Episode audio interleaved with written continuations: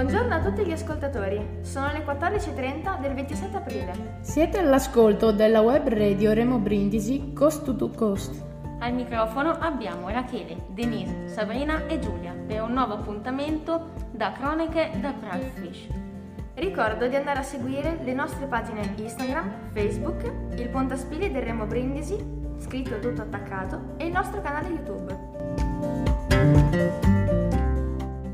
Oggi parleremo degli aspetti nutrizionali dei prodotti ittici. Sabrina, vuoi iniziare tu? Certo, il progetto Price Fish coinvolge la classe quarta A di cucina, ma vorremmo divulgarlo a tutti voi. Sabrina, perché fa bene mangiare il pesce? Il pesce è un alimento presente nella nostra cultura, fa parte della dieta mediterranea. Il suo consumo è previsto per almeno tre volte alla settimana Fornisce all'organismo nutrienti fondamentali e preziosi come gli omega 3, proteine ad elevato valore biologico e anche sali minerali. Avete qualche altra curiosità? Sì, cosa significa che il pesce contiene proteine ad elevato valore biologico? Si tratta di proteine definite nobili, hanno un elevato potere nutritivo perché contengono gli amminoacidi essenziali che servono per la riparazione e la crescita dei nostri tessuti. Sono paragonabili a quelli della carne, ma sono più digeribili. Per questo è adatto a bambini e anziani. Cosa sono gli omega 3 e perché sono importanti? Gli omega 3 sono considerati dei grassi buoni, in grado di ridurre i livelli di colesterolo e trigliceridi nel sangue e di prevenire l'arterosclerosi, proteggendo il cuore e i nostri vasi sanguigni. Inoltre sono importanti per lo sviluppo delle cellule del sistema nervoso, infatti ne contrastano l'invecchiamento e per la formazione delle membrane delle cellule della retina, quindi sono importanti per la vista. Ma che cos'è l'arterosclerosi? Nei paesi caratterizzati da un'alimentazione ricca di grassi animali è molto diffusa una patologia chiamata arterosclerosi, che si manifesta con la degenerazione delle pareti delle arterie a causa del deposito di colesterolo e degli acidi grassi saturi. Questa malattia predispone l'infarto ed è una delle più comuni cause di morte. Sabrina, secondo te ci sono dei pesci più ricchi in omega 3 rispetto ad altri? Sì, il pesce azzurro è un'ottima fonte di omega 3, ad esempio sardine, sgombri o alici, ma anche il salmone e il pesce spada. Concludiamo dicendo che è interessante anche il rapporto di sali minerali, quali il selenio, lo iodio, il fosforo e il ferro, anche se la grande variabilità della specie va valutata caso per caso. Denise, come sistemi di cottura, su quali punteresti e quali suggeriresti? Il metodo di cottura dei prodotti ittici dipende dal tipo di pesce. La nostra cucina offre un'ampia gamma di sistemi di cottura. Ad esempio, a chi punta a salvaguardare la propria salute, si suggerisce la cottura al vapore o al forno, limitando le cotture alla griglia o alla frittura. Se proprio non resistiamo alla tentazione? È bene non esagerare però, ogni tanto possiamo concedercela. È meglio usare l'olio extravergine di oliva. Inoltre, per insaporire il piatto, consiglio di ridurre l'apporto di sale e sostituirlo con spezie, erbe aromatiche o succo di, di limone, visto che il sale è responsabile dell'ipertensione arteriosa. Ricordiamoci che mangiare è considerato uno dei piaceri della vita. Ma mangiare bene è fondamentale per il nostro benessere fisico e mentale. Grazie a tutti per l'ascolto. Ora una breve pausa e poi il microfono al microfono la nostra collega Giulia.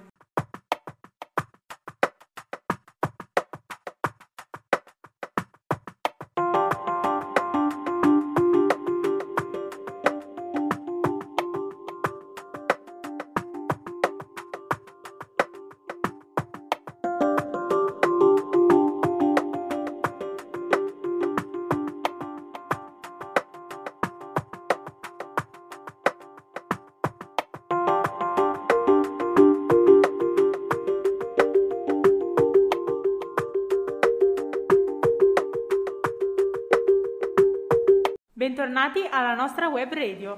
Ora parleremo delle frodi alimentari nei prodotti ittici, argomento molto importante per noi che ci troviamo in una zona di mare. Ehi Denise, le senti le onde? Sì Giulia, è come se le sento. Ed ora un piccolo jingle musicale, non scappate, rimanete tutti sintonizzati su web radio Coast to Coast Remo Brindisi.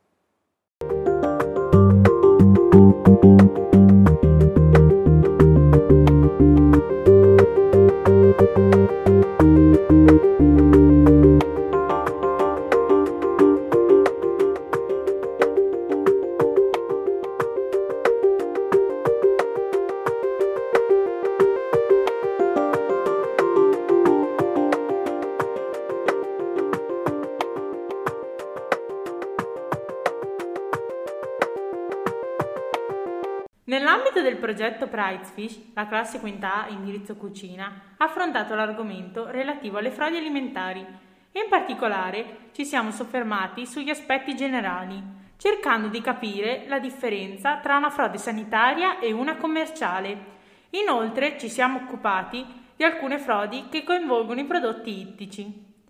Le frodi che vengono commesse nel settore alimentare mettono a rischio la salute del consumatore si basano sull'inganno e di conseguenza viene meno la fiducia da parte del consumatore, oltre al fatto che si verifica un danno anche all'interno della filiera produttiva. Tra l'altro, in un periodo delicato come quello che stiamo attraversando, legato all'emergenza coronavirus, si colpiscono soprattutto coloro che hanno una ridotta possibilità economica e sono costretti ad acquistare alimenti a basso costo, dietro i quali si possono nascondere materie prime di minore qualità. Hai parlato di frode sanitaria e commerciale, ma Giulia, quali sono le differenze? E voi ascoltatori, le conoscete?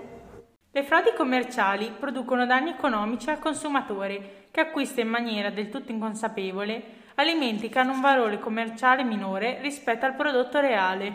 Le frodi sanitarie consistono nel porre in commercio alimenti che possono nuocere alla salute del consumatore in quanto gli alimenti commercializzati non sono stati conservati in maniera adeguata e potrebbero contenere microorganismi pericolosi per la salute del consumatore. Ascoltatori, ma lo sapevate che vengono aggiunte sostanze all'alimento per alterarne le caratteristiche organolettiche? Bisogna però ricordare che le frodi commerciali sono quelle più frequenti, in quanto l'aspetto economico ha una maggiore rilevanza Tuttavia è difficile tracciare un confine netto tra le due tipologie di frodi, molto spesso sono entrambe presenti. Quanto è soggetto alle frodi alimentari, il settore dei prodotti ittici? Purtroppo il settore dei prodotti ittici è uno dei più colpiti. Sono diverse le tipologie di frodi che si verificano in questo comparto. Ad esempio, una frode molto comune è la vendita di pesce decongelato per fresco, come sappiamo, i prodotti freschi sono molto apprezzati dai consumatori e hanno un valore economico maggiore. In un alimento scongelato vi sarà una perdita parziale di alcuni principi nutritivi e le caratteristiche organolettiche sono inferiori rispetto ad un prodotto fresco. Puoi dirci qualche altro esempio di frode? Un'altra molto comune è l'aggiunta di sostanze estranee alla composizione chimica del pesce per aumentarne il peso e quindi si inganna il consumatore sulla massa totale del prodotto. Si aggiungono senza dichiararli in etichetta i polifosfati, che sono delle sostanze che trattengono l'acqua e se consumate in quantità eccessiva possono indebolire le nostre ossa a causa della rimozione del calcio del tessuto osseo. Dai Rachele, dimmi un altro esempio che sono curiosa. Agli ordini! Un altro esempio potrebbe essere l'aggiunta di sostanze che mascherano i processi di alterazione mantenendo la freschezza, la brillantezza del prodotto o che abbattono la carica microbica. Ad esempio, l'aggiunta del monossido di carbonio al tonno per rendere il suo colore rosso. Ma il problema è che questa sostanza non blocca i processi di de- degenerazione a cui va incontro il prodotto. La conseguenza è che si potrebbe verificare la cosiddetta sindrome sgombroide ovvero un'intossicazione alimentare.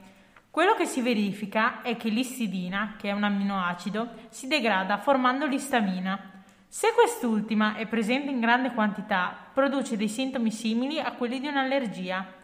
Tra i prodotti ittici a rischio, oltre al tonno, ci sono lo sgombro, le sarde e le acciughe. Se mangiamo del pesce crudo, corriamo qualche rischio o siamo al sicuro?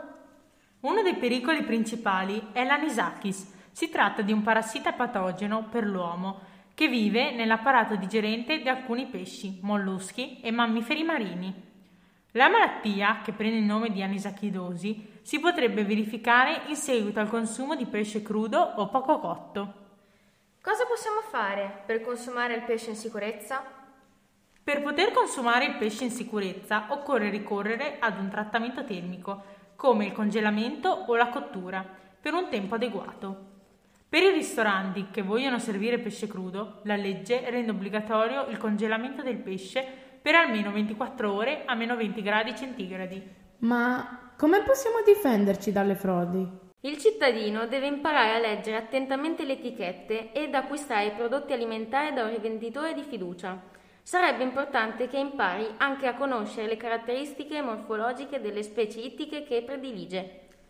Inoltre l'Italia dispone di amministrazioni preparate ed attrezzate sul fronte della lotta alle frodi, come ad esempio i NAS e i NAC, che sono il nucleo antisofisticazione e anticontrafazione dell'arma dei carabinieri.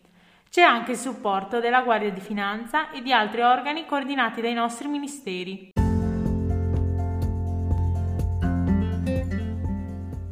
Ed eccoci alla fine di questa puntata dedicata alle frodi alimentari. Un saluto dalle speaker Giulia, Denise, Rachele e Sabrina. Ringraziamo per la collaborazione Francesca. Ringraziamo la professoressa Calandra per il prezioso progetto preparato per noi. Ringraziamo anche alla regia i professori Masiero, Candy e Valducci. Saluti da Radio Coast to Coast Istituto Remo Brindisi. A presto e continuate a seguirci!